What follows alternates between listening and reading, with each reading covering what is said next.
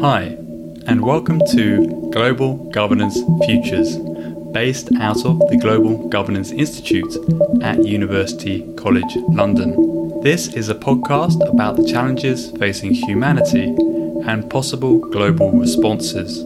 If you're new to the show and you want to get a list of our favourite books, other resources, listen to past shows, and to join our community, go to ucl.ac.uk forward slash global dash governance. This week, it's our pleasure to welcome onto the podcast Professor Bill McGuire. Bill is Emeritus Professor of Earth Sciences at University College London and a prolific author, speaker, and environmental campaigner. A volcanologist by inclination and training, he's a world leading authority on climate forcing of geological hazards and has served on various government advisory and working groups over the years to address major risks, including the 2010 Icelandic volcanic ash problem.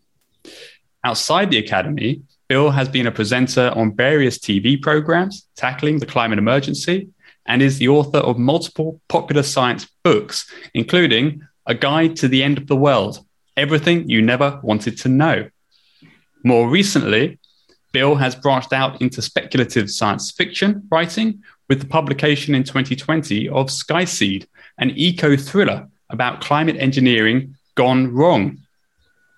Uh, he also curates a very lively blog on his Cool Earth column on Substack, where he recently published an open letter to all climate scientists, calling on them to get out of their comfort zones and tell it like it is that the situation is worse than many are prepared to admit in public. Bill has also recently brought his candid assessment to Twitter, declaring himself to be an unabashed climate alarmist, as in, in his words, raising the alarm and pushing firmly back against those who would downplay the potential worst effects of global heating as environmental breakdown looms into view ahead of schedule.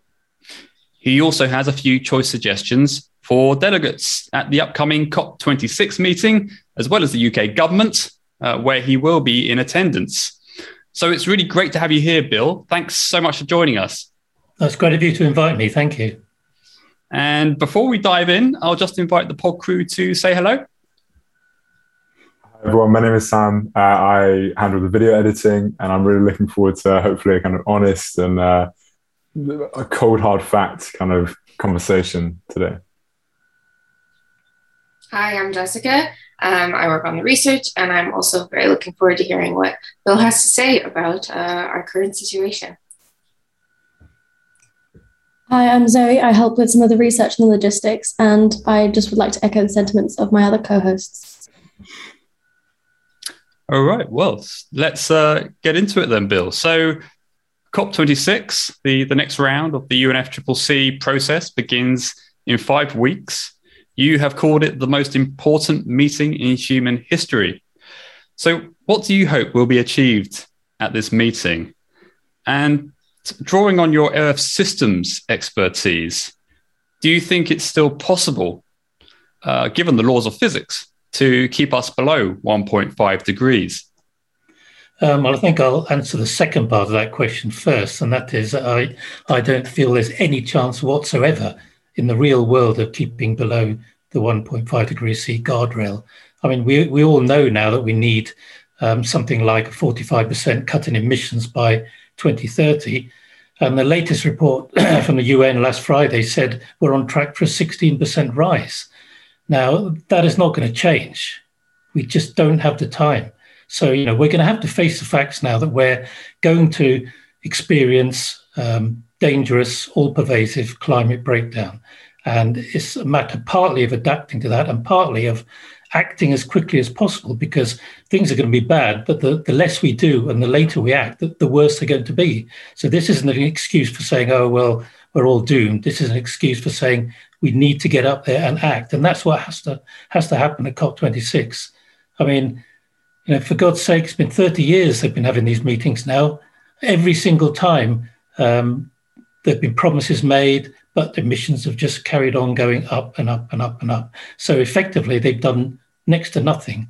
And at this meeting, they have to act. There has to be serious action, not just promises.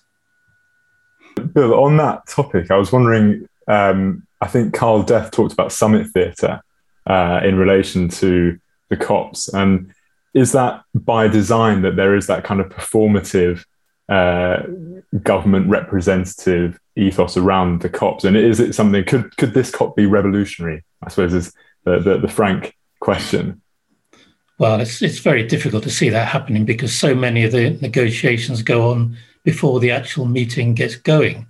Um, it is a bit of a, a, sort of jaunt, a bit of a showcase, um, and politicians like to be seen to be doing something. And uh, from from what I've seen of past meetings, they're very happy if they can agree on something, and they don't really seem to be that bothered about what they agree on. I mean, the Paris um, COP was a prime example of that. All the backslapping and cheering and all this sort of thing. You know, what are you what are you cheering about?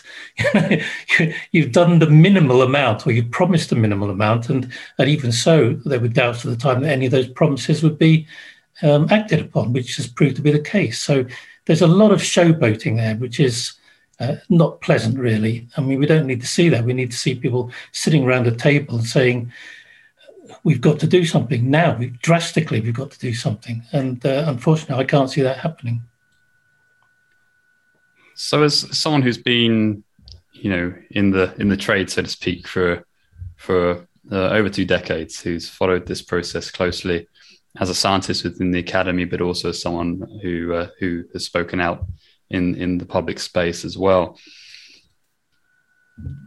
How do you understand the disconnect between what you and colleagues are revealing in, say, the Earth systems sciences and the ecosystem sciences around planetary boundaries being breached, around the accelerating sixth mass extinction. How, how do you understand why uh, that reality uh, seems so decoupled from our political and social response? Well, there's there's two aspects to that. I think really. Firstly, I don't think a lot of world leaders actually get climate change. I don't really think they understand how bad it's going to be and how uh, the impacts are going to be intruding themselves into every aspect of our lives. I really don't think they quite get that. They still think many of them, oh, it'll be a bit hotter and there'll be a few more storms or whatever. Um, and they still think we can handle it, we can cope, we can tackle this emergency by business as usual with a little bit of green, pale green tinkering around the edges. Um, that just seems to be the case. And the other point is that our planet effectively and our society operates by means of unfettered free market capitalism.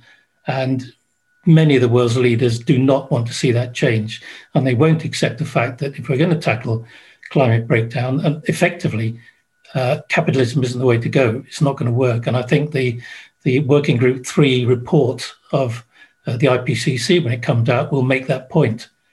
Um, whatever whatever your political views, capitalism doesn't work in this situation, and it's making um, global heating and the, and the, climate breakdown worse. And I think a lot of politicians uh, they do not want to turn away from that. They want business as usual and they will do anything they can to keep business as usual. Bill, you said that world leaders, you think they don't understand exactly how bad it's going to get. Um, do you think that this is because of a willful ignorance? Um, because they likely have access to people who, like yourself, who do have the expertise to predict how bad it's going to be. Why aren't they being involved in the policy process, or why aren't they advising world leaders? What's keeping them out of the room? Um, in, there are certainly some cases where world leaders have some inkling of how bad things are going to be, but I think they just, you know, they, they're concerned with so many other issues that for, although for many people climate change is the biggest threat to human history, I think for many politicians it isn't. Um, you know, they are concerned with shorter term things. They're concerned with the, economy, with in this uh, last few years with the pandemic and all sorts of other issues. So you know, it's scientists, even their own advisors, are finding it very difficult to break through in many cases and get these people to to look at climate change in a completely different way. It is not like all these other short term and medium term threats. It is a massive threat. It is the threat. And uh, I, we, we just, you know, speaking for all scientists involved in, in climate science, uh, we haven't managed to do that for many world leaders. We just haven't managed to break through.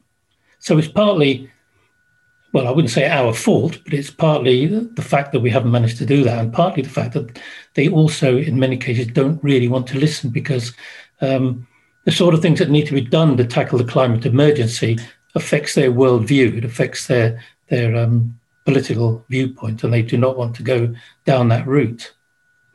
So world leaders are are um, not prepared to disrupt the status quo and risk their their power. Would you agree with that?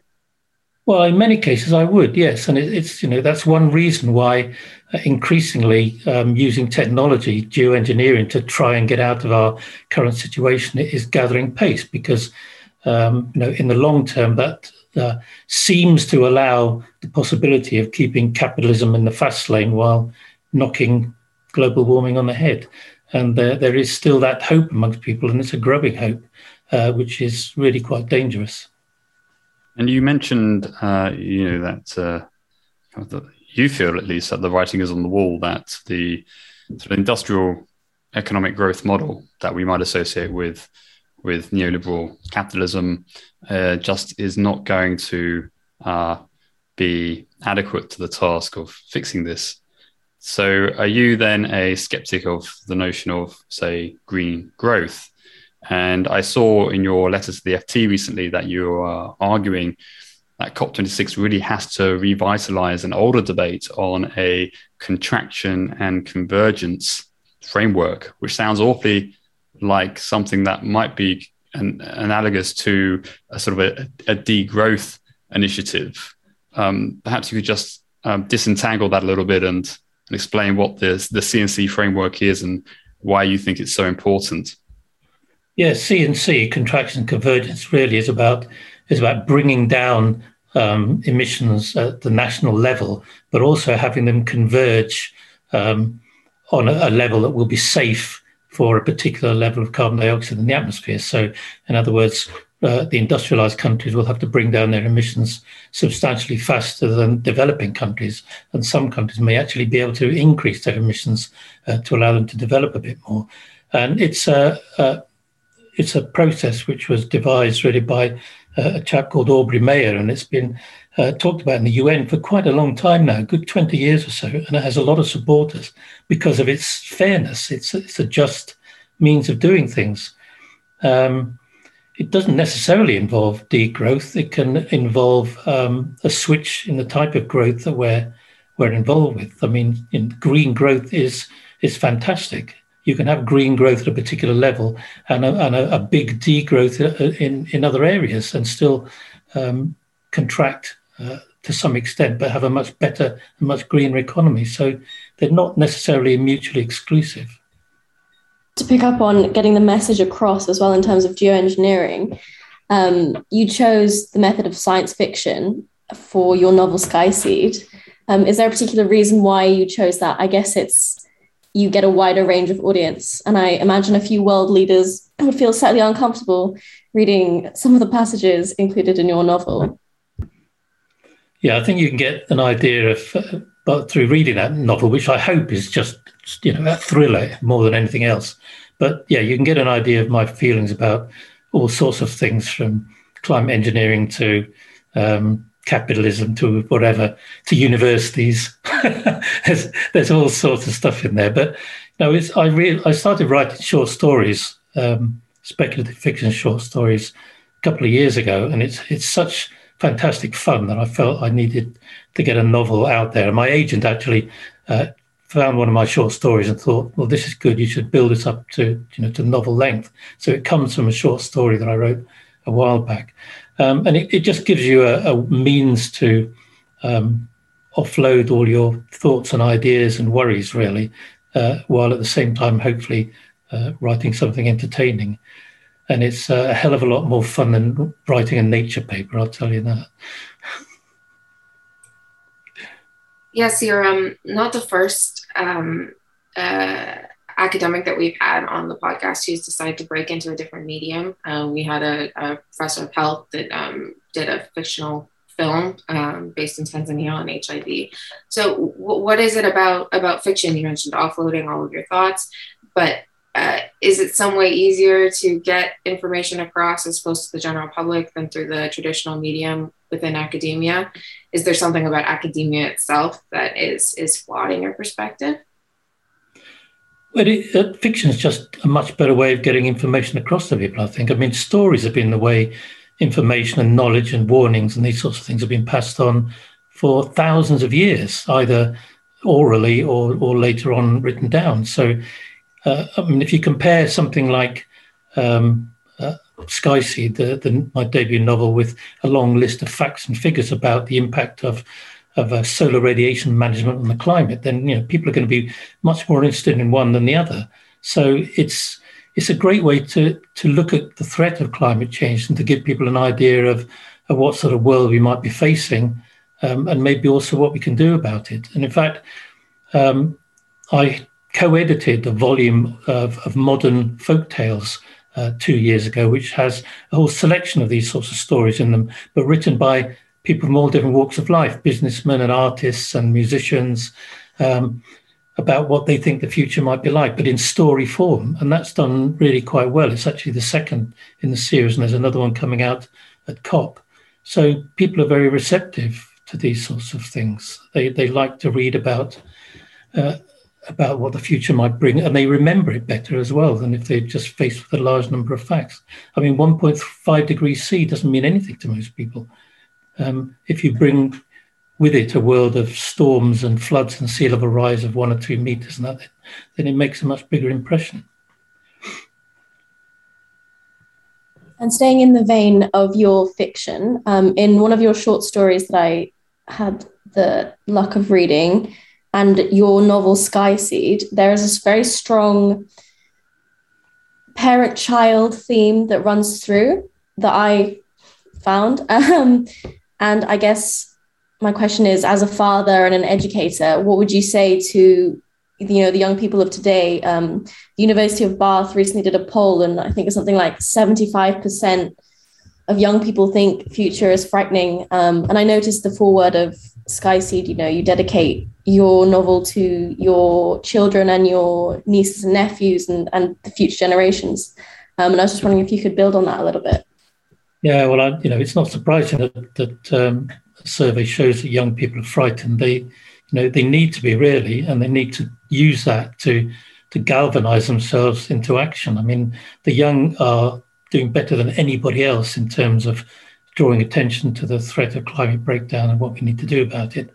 Um, and, and, I massively and fully support that. I've got a 17 year old who's, know, he's had the local MP barricaded in his office up here with a, another crowd of protesters, and they've been thrown out of the, the town hall on occasion. That's the sort of thing they need to be doing. They need to be in people's faces all the time. Um, they also, when they get to vote, need to vote in a government that they think is going to do the job. Because although there's plenty we can do as individuals, we need somebody running the country, and we need people running other countries who know what needs to be done. So the, the, the actions of young people is absolutely vital. Bill, I was wondering, staying on the theme of the kind of the youth, could you describe your kind of watershed moment when you realised that issues relating to the climate weren't just for geography classrooms and were really kind of existential in nature. Was it when you were kind of 17, 18, or did it come later in life? When I was 17 or 18, there was a, this wasn't even on the horizon. I mean, it, it, was in scientific circles, um, but obviously, you know, that wasn't something I was involved with. Um, it's just evolved slowly through my academic career, really, because in my PhD, I worked on Mount Etna in Sicily, and I worked on a, a large feature on the eastern flank. A huge chunk of the volcano had disappeared, and it proved. Uh, after I'd spent three or four years working on it, that the, the side of the volcano had slid off during a period of very heavy rainfall about 7,000 years ago or so. And uh, magma intruded into this very wet volcano at the time, generated steam, which pushed the side of the volcano off. So that's the first inkling of a link between you know, ch- changing climate and and uh, what it can do in terms of, of hazards, natural hazards, natural hazards. And then I went from there really looking into the impacts of um, climate on volcanoes in the Mediterranean area in general, uh, and other aspects of that. And then you know, that led into climate change and its broader impacts. So it was really an ap- academic path rather than just waking up and thinking, wow, we're, we're in, in real danger here. Um, but it's got me to the same place in the end anyway.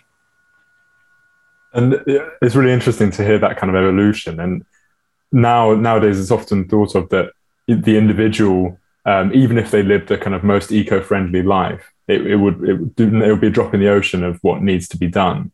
And uh, where where do you stand with that idea of what the individual consumer should do compared to it's it's all on COP, it's got to be all with the nations, it's got to be all with the the big companies.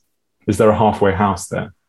Um, well, there's a there's a two way house really. I mean, individuals can can do a great deal, and you know if if 50 million people decide they're not going to eat meat anymore, that will there will be no market for meat, and that will be it. So you know, en masse, um, individual behaviour can make a huge difference. But ultimately, it's governments that, that are critical. Um, because they are the only ones who can, for example, stop subsidizing fossil fuels, shut down oil fields, oil exploration, etc., um, stop coal powered fire stations being built, as China has just said it will do for foreign uh, building power stations in foreign countries. So you know, governments have to be leading this charge, but there's still a massive amount we can do as individuals. And in fact, that's what I've been calling recently. I had an article in the Independent a couple of weeks back saying why why haven't we got a public education campaign about the climate emergency? I mean, in both world wars, these played a huge part in influencing people's behavior. This threat is even bigger, yet there's nothing. We should be seeing banners on the sides of buses, adverts on the tubes, um, you know, billboards, radio announcements, TV, all this. There's nothing. And that can make a big difference in terms of uh, changing people's behavior and uh, telling people what is actually going on as well, informing them. And you, you said politicians don't get it. But as Jess said, you know, obviously politicians have access to the very best environmental scientists there are. Um, so what is it that they're not getting? Is it that, you know, we're just not cognitively wired to develop the kinds of political solutions that are required for these for the complexity of the problem and the and the sort of the long-term horizon required in terms of the, the the duration of the response and perhaps just to add a personal note, uh, engaging with climate science has been a real sort of learning curve for me, particularly engaging with issues around complexity sy- systems, uh, chaos theory. And frankly, it's not uncommon to hear social science colleagues say that climate change is actually easy to solve. All that we need is the political will to unleash green growth, innovative capacity. But um, having read into the climate science, I'm, I'm wondering do you agree that the problem of stabilizing Earth's systems is easy to solve with current technologies? Well, to answer the second part of your question, I always point to the um, what happened after Pearl Harbor, the Japanese attack on the United States and Hawaii in 1941. Um, within six months, the US transformed its economy utterly, uh, put it on a wartime footing, if we wanted to do that, if we wanted to tackle climate breakdown seriously, we could do the same now. You know, automatically, overnight, we wouldn't look at GDP as a measure of success. We look at emissions reductions. Um, we'd we can we change, we'd switch from building um, high carbon infrastructure and high carbon products to low carbons.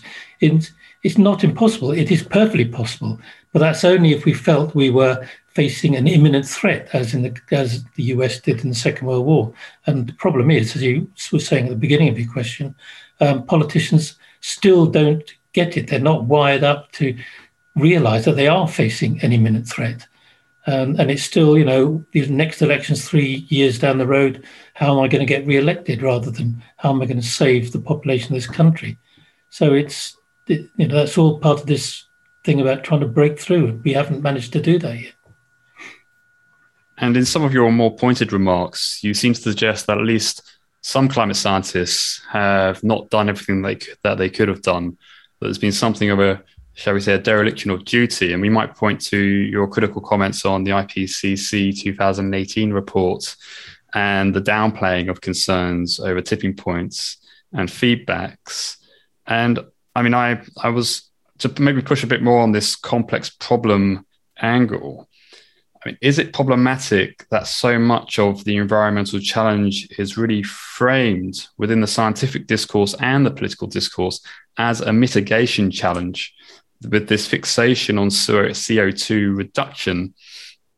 I mean, for example, to perhaps offer a provocative example, I mean, are you concerned about the reduction of the cooling effect of global dimming if we were to stop all pollution tomorrow?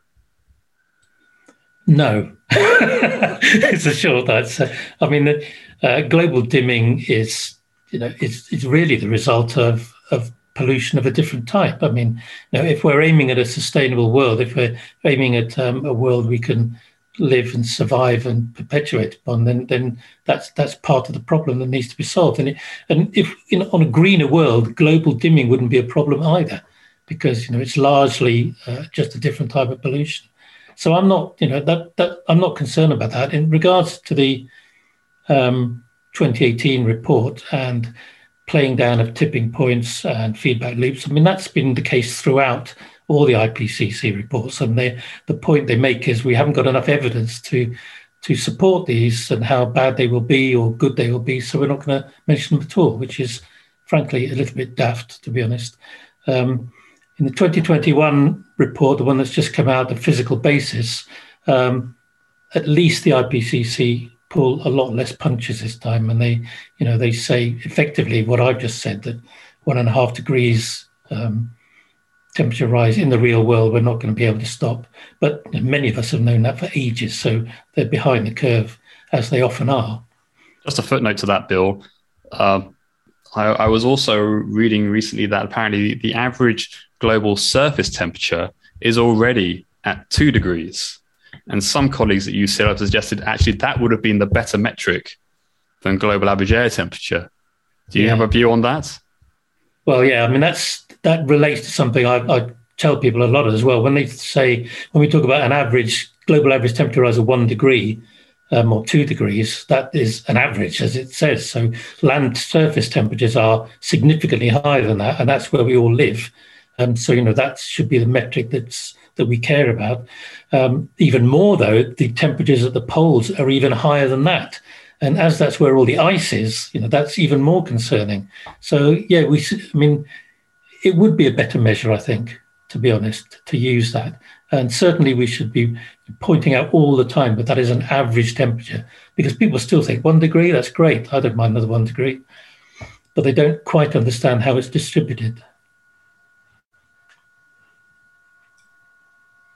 Um, on that ominous note, I wanted to go back a little bit and um, uh, talk about the individual, which we were talking about with Sam earlier. Um, you mentioned that your son engages in protests. Um, you, we've also spoken about your work um, uh, bringing information to the public through fiction. Talked about the importance of policymakers.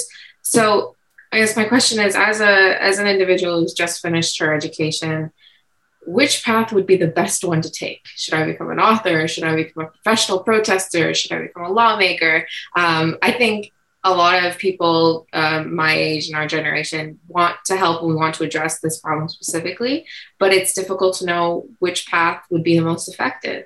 So I was wondering if you had um, any any views on that. Um, that's a difficult one. I mean, it depends. You know, really, you need to do the thing that you feel most comfortable with. I there's no point trying to write if you can't write. Uh, I'm not saying you can't write, obviously, personally, but you know what I mean. Um, what would you know? You have to follow your nose really and say, well, I'm, I'm, I'm, you know, I want to be out there being arrested, or I'd like to get into politics or, or writing. I can't really tell. I wouldn't really dream of telling anyone which route is the best. They're all important. Um, in the case of my 17 year old that you just mentioned, I mean, he's hoping to be studying politics and history at Oxford, and he next week he'll be at the Labour Party conference as a youth officer of Derbyshire Dales Labour up here. So now he's planning to be number 10 in about uh, 10, 15 years' time. And that's his way of doing it, getting into politics, uh, changing things himself.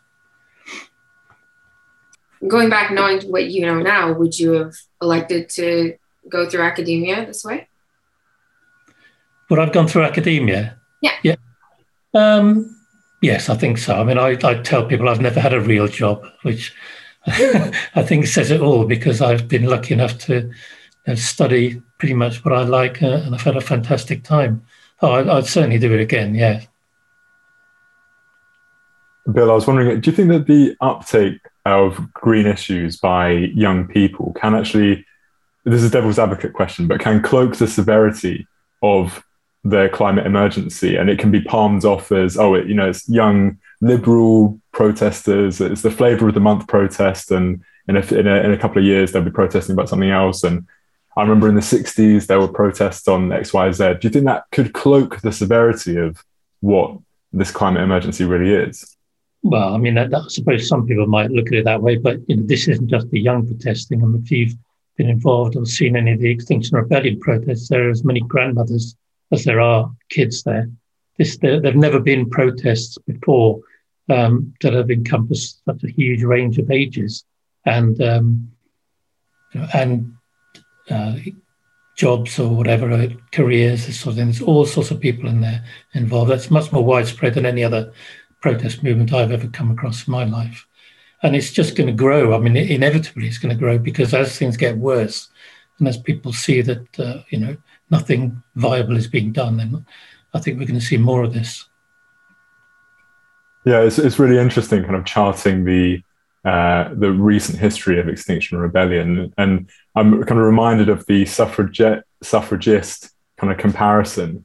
Um, do you think the the way that uh, governments might respond to Extinction Rebellion uh, is there any need for a suffragist movement, a kind of softer, more palatable version that might not put people off? Or do, do you think politicians are scared of Extinction Rebellion to the point of seeing them as adversaries that they must not pander to?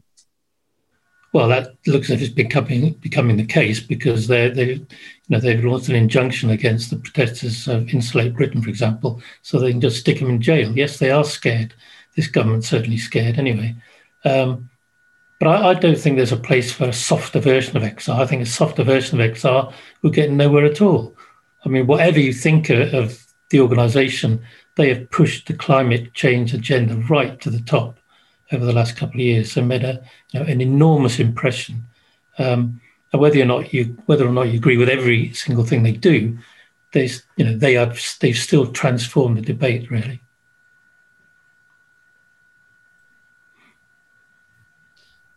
And in terms of sort of what um, decarbonisation might look like, I was just wondering, what's your thoughts on insights we might we might take from the experience of COVID? I mean, in a way, what we experienced with COVID was kind of an unplanned simulation of what sort of drastic decarbonisation might look like.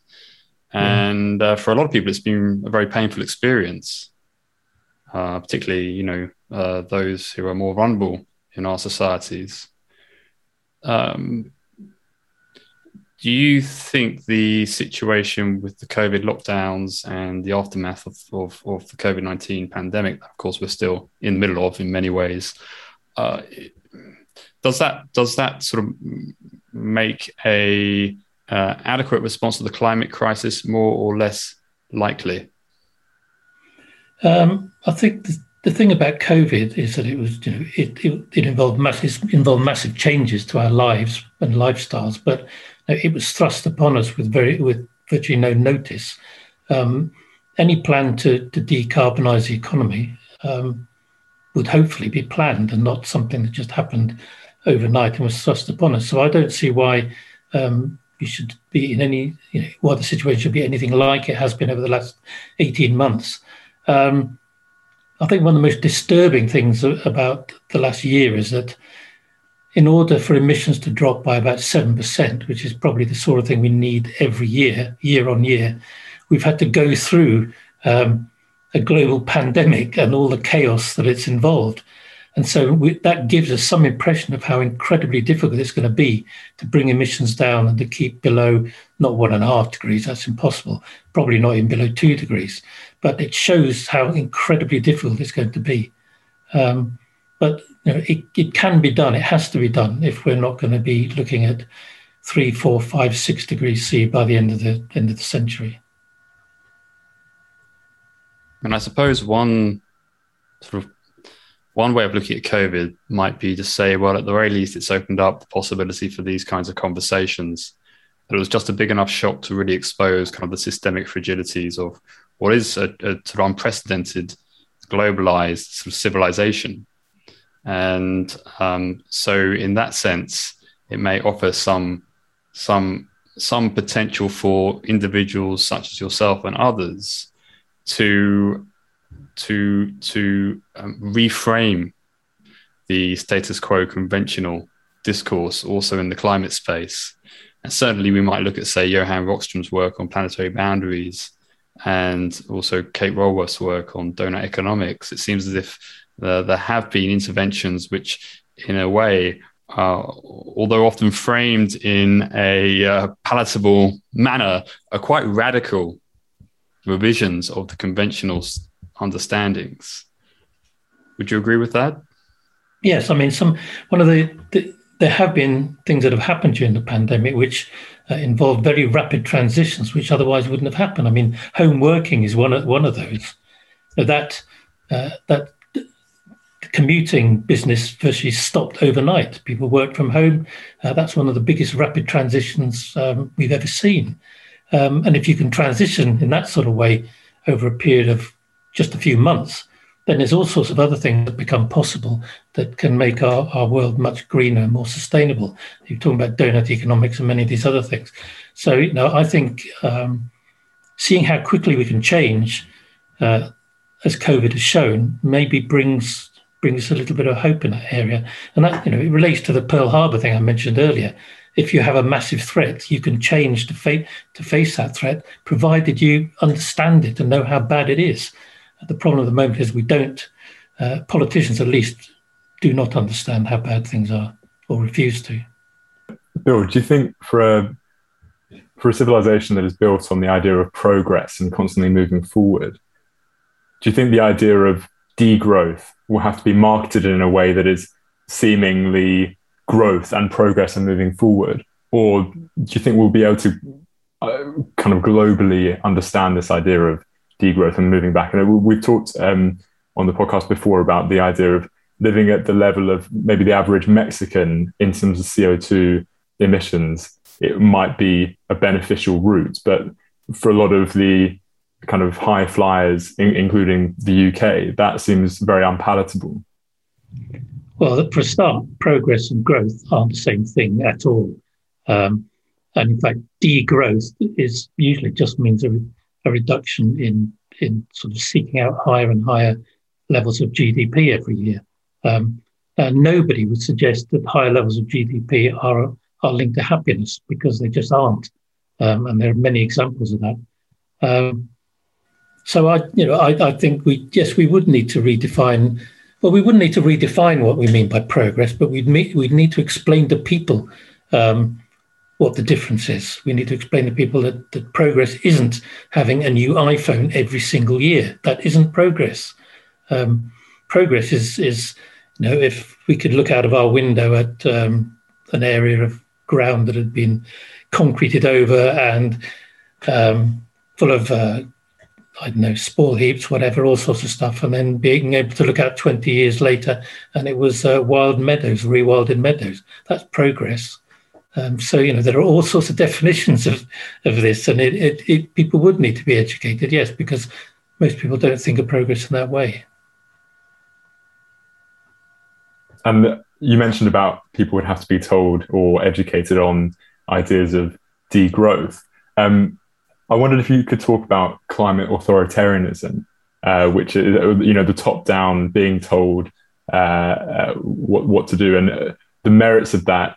Um, it, it, there's a good example of kind of Scotland, which isn't uh, climate authoritarian in any way, but it's doing well comparatively well in terms of climate issues. Um, but I was just wondering if, if, you could speak to the climate authoritarian fans uh, amongst our viewers. Yeah, well, I don't, you know, authoritarianism is never a good idea. Um, ultimately, it will just backfire.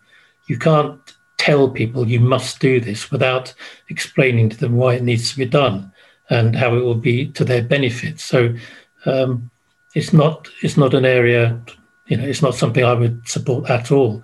Um, and in fact, you need bottom up as well as top down um, ways forward, really. And that's where Extinction Rebellion has come in because, you know, that's a, a real grand roots movement, um, which is not necessarily forcing people to do things, but it is raising the profile so that people know what's and understand what needs to be done. But you know, we need we that doesn't mean because you can't have top-down authoritarianism, you still need the top, you still need governments to be providing people with the truth and showing them what they need to do to um, bring things under control. Not necessarily legislating for that, but um, advising and doing you know, the sort of job they should be doing if they want to get out of this crisis. Perhaps just to to deepen that line of inquiry uh, around progress and the values and assumptions that animate our culture, often implicit, often sort of hidden from view. I mean, you've written uh, hacking the earth might be the last thing we ever do. Sometimes when you're in a hole, it's best to stop digging. And uh, this is in relation to perhaps now the inevitability of climate engineering. Certainly, there's a lot of R&D funding going in that direction. And you seem to be striking a very cautionary note uh, when it comes to that kind of intervention, which, which uh, you know, in a manner, I, assume, I, I guess, assumes that humans stand sort of outside nature, that we can control natural processes. So the question is, you why, despite all of our incredible scientific ingenuity, our technological prowess, do we as a culture seem to lack the ability to make wise decisions, which in some situations may mean exercising the precautionary principle, for example? Yeah, well, you could probably spend several hours trying to answer that and discuss it. Um, but you know, in our in the global economy and society we live in, the the main driver is wealth and wealth creation, um, and that you know that's up there above all else, really, and that skews everything. Um, it prevents people making wise decisions. Um, people make decisions on the basis of what what's in it for them, what will they get out of it, um, uh, and that you know that's where we are as a society and economy today. Um, hopefully, it will be changing over the course of the next hundred years. Otherwise, it will be changed for us by the climate. I think. Um, but looking at, at geoengineering, I mean, there's you know, it is becoming uh, as a concept more popular amongst scientists, mainly physicists and engineers, I would say, rather than climate scientists, many of whom are, are dead against it. Um, but it's if we look at particular schemes, they are risky, they are uh, detrimental to the environment, massively costly. Um, but on top of that, the whole existence of the idea that you can engineer our way out of climate breakdown is dangerous. If if heads of state think that um, we can use geoengineering, then you can say goodbye to all efforts to cut emissions as the science demands, because they will think it's all right. We've got this other means. We can use that. And you know, once that once that catches on, then then that's it. We won't we won't be able to see the emissions cuts we need. And I tend to use the analogy: if you're you know, if you're fighting to protect a city with your loved ones inside, you'll fight a damn sight harder in the last line of defense than the second the last line of defense. So, you know, if world leaders think geoengineering is, is a solution, then it's going to cause huge problems. And to contrast the geoengineering idea, um, in your discussions in the climate science sphere, how much does climate justice come into it? And is that important? Or should we kind of park that and just focus on the climate emergency? Or will they both, are they both kind of symbiotic? They will solve each other if worked on at the same time? Well, climate justice is vital at all sorts of levels. I mean, from you know, in, in, terms of rich countries versus poor countries, in terms of people's jobs, people that are working in high carbon sectors like oil and this sort of thing. Now, are they just going to be thrown out on the scrap heap? Um, that's not going to be a fair way forward. Similarly, you can't just expect um, developing countries to to do exactly as you're doing um, when they've never had a chance to to develop a you know a, a society and economy that can keep them all in a in a reasonable manner. So that's where contraction and convergence sort of comes out on top in terms of um, protecting people from different countries. But climate justice is is a critical part of how we need to tackle the climate emergency. I think it has to be in there. I suppose that's the message that government has to get because we cannot rely on the private sector to deliver uh, climate justice, climate equity. Absolutely not. I mean, you know, it's that relates to the whole business of, of the climate emergency not being capable of being solved through capitalist economy, and um, it won't work. We need we need community-based solutions at all sorts of levels, from you know, from a few individuals upwards to nations. That's the only way it'll be managed. If I mean, I'm talking about the climate emergency as if you know, as if uh, we can still knock climate change on the head. But I, I remember at the beginning of this, I said that dangerous or pervasive climate change is now unavoidable. So, you know, we'll, what we're going to be facing is is dangerous climate change and all that entails. Plus, we're going to have to be trying to reduce emissions dramatically at the same time. So we're going to have the worst of both worlds now. If we started, if we, if we were where we are now, 30 years ago, uh, we might have been okay, but uh, it, it's going to be very difficult now. So it's really all hands on deck as soon as possible. And it may very well be that at some point in the the near future, we're going to see new alliances emerge between perhaps Extinction Rebellion and uh, uh, climate realists, we might call them, uh, once the once the the real situation becomes impossible to ignore. That's the hope, I suppose, that these new coalitions will form and get then galvanize the critical action required to at least ameliorate the worst effects of inevitable climate impacts. Yeah, I think you're right. I think we do need new new groups to form of, of um, uh, uh, political parties as well as um, activists. I think we need to have a, a, a, realignment of politics in not only in the UK but also you know in most other countries, if not all other countries. I mean, even in the United States now, obviously. Um, there are better prospects for emissions reductions now with um, Trump out of the way. But then Joe Biden is, on the one hand, talking about uh, big cuts to emissions, on the other hand, uh, handing out new oil and gas exploration licenses. And that's just another example of how leaders do not quite get it. At least the current crop of world leaders, anyway. Well, we're ro- rolling to a close, Bill. Thanks so much again for, for your time and for be for being willing to to roam widely with us across this terrain. So I'm going to um, hand over to Zoe for, for our last question. Maybe a bit more of a personal question um, I had when reading your letter denouncing the Royal Geography Society.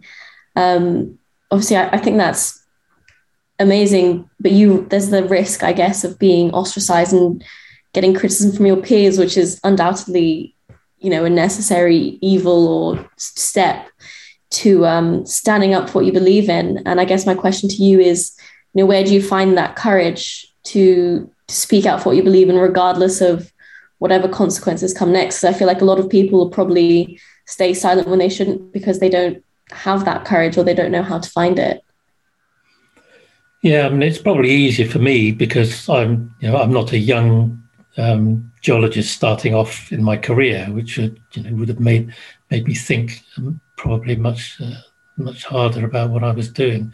But um, I mean, having considered it, I just thought I can't continue to be a, a fellow of a society who is not only supporting the fossil fuel sector, but you know has massive links with the fossil fuel sector, sector has no environmental policy, has no indication of uh, no knowledge of its carbon footprint, no indication of where it's going to go in the future, and really just you know, is is continuing to work in in its own little bubble without as if climate breakdown wasn't even happening.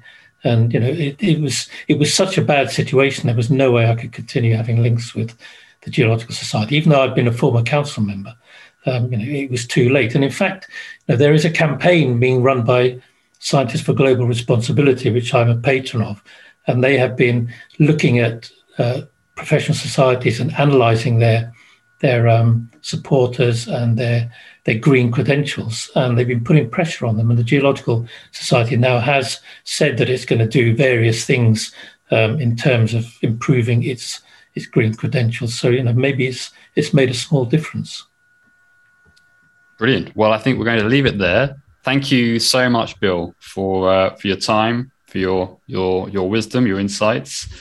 And uh, we'll obviously include links to your Substack and your Twitter and your writings on the episode page. And I guess all that's left to say is keep up the good fight.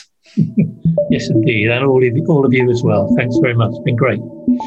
Thank you. Thanks for tuning into Global Governance Futures. To get access to all of our content and to stay up to date with future Zoom calls, workshops, and events, and more, check us out at ucl.ac.uk